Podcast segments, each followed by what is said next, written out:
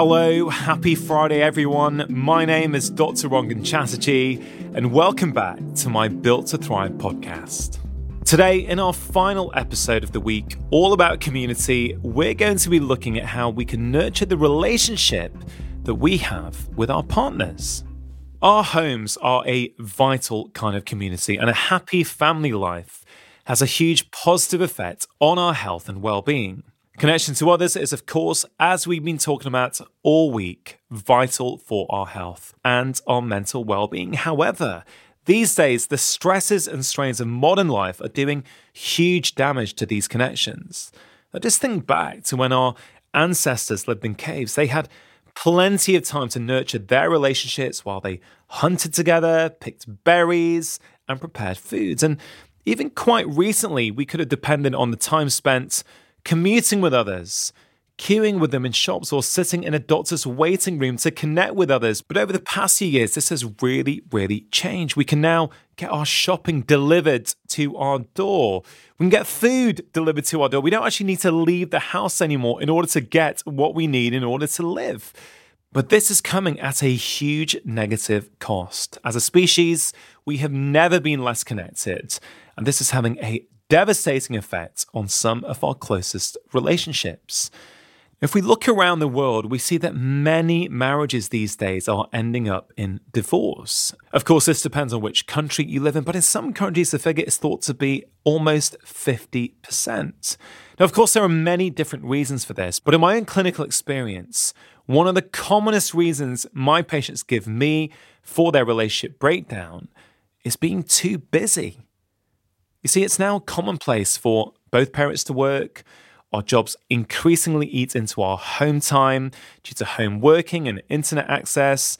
And even when we have finished work, many of us are distracted by screens. So we often feel that we are around the people that are closest to us, but often we're not really connecting with them. I've seen this over and over again with so many of my patients.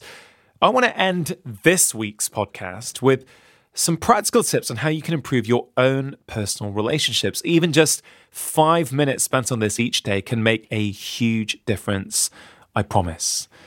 Now, the first tip is something that I call the tea ritual, which I mentioned in my third book, Feel Better in Five. And I basically suggest that at a fixed time each day, maybe after you put the kids to bed or just after you come home from work, you put the kettle on and enjoy a cup of tea together. Now, what kind of tea you enjoy, of course, is entirely up to you. The key here is to put your phones away and put your laptop away. This is about five minutes of intentional connection. Sit down with your loved one, make eye contact, and really listen and talk. Try not to interrupt them. And I promise you, those five minutes of connection will really work wonders on how you feel about each other. I've seen this in my own life. Know, when I do this regularly with my own wife, we feel closer, there's more intimacy, there's more connection. And if weeks go by when we feel too busy for it, you often feel those niggles and frustrations starting to build up. I've also suggested this to so many of my patients. And one particular patient says to me that he is convinced that the daily tea ritual has helped save his marriage. Because really, this is about intentional connection. You know, some days those five minutes will lead to 20 minutes or 25 minutes. But on other days, it really will be five minutes because there are other things to do, and that's completely okay. But this is just a regular practice that will help you nurture the closest relationship in your life. My second tip is to try what I call the 3D greeting. Now, this is when you greet someone with three senses eyes, touch, and voice. You look them straight in the eye, you touch them perhaps on the arm or with a hug, and you say a loving or kind word. Now, I promise you, this really works as well. Try this with your partner. You can even try it with a friend if you want to. And the great thing about this 3D greeting is that it only takes 10 or 15 seconds and it makes a really, really big difference. And if you're skeptical, why don't you try it and see? In fact, I wrote about this in The Stress Solution, which is my second book, and I remember so many people sending me messages many females would get in touch with me and say, Look, I've tried doing this with my husband, and he doesn't know I'm doing it, but he's just much more affectionate and attentive than he otherwise was. And again, that really speaks to what we're talking about all week on this podcast that connection is something that we thrive on.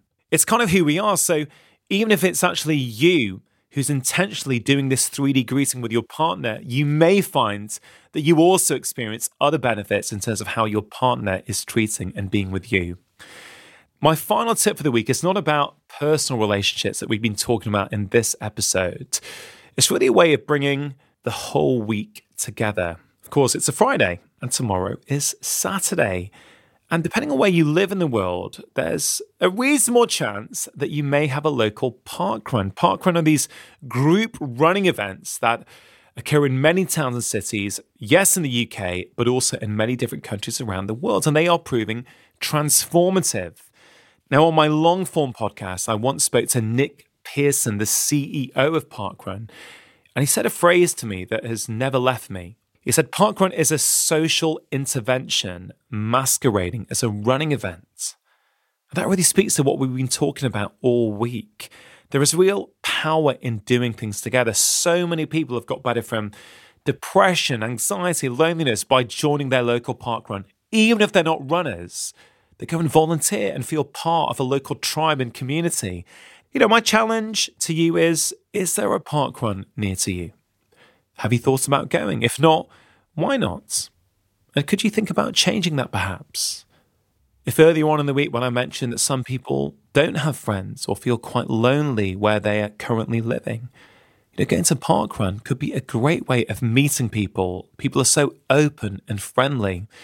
Again, it's not for everyone, but I'm just trying to put it out there that there will be something close to you that you can go to and attend that will help you build that strong sense of community, which of course is so important for your physical and your mental well being.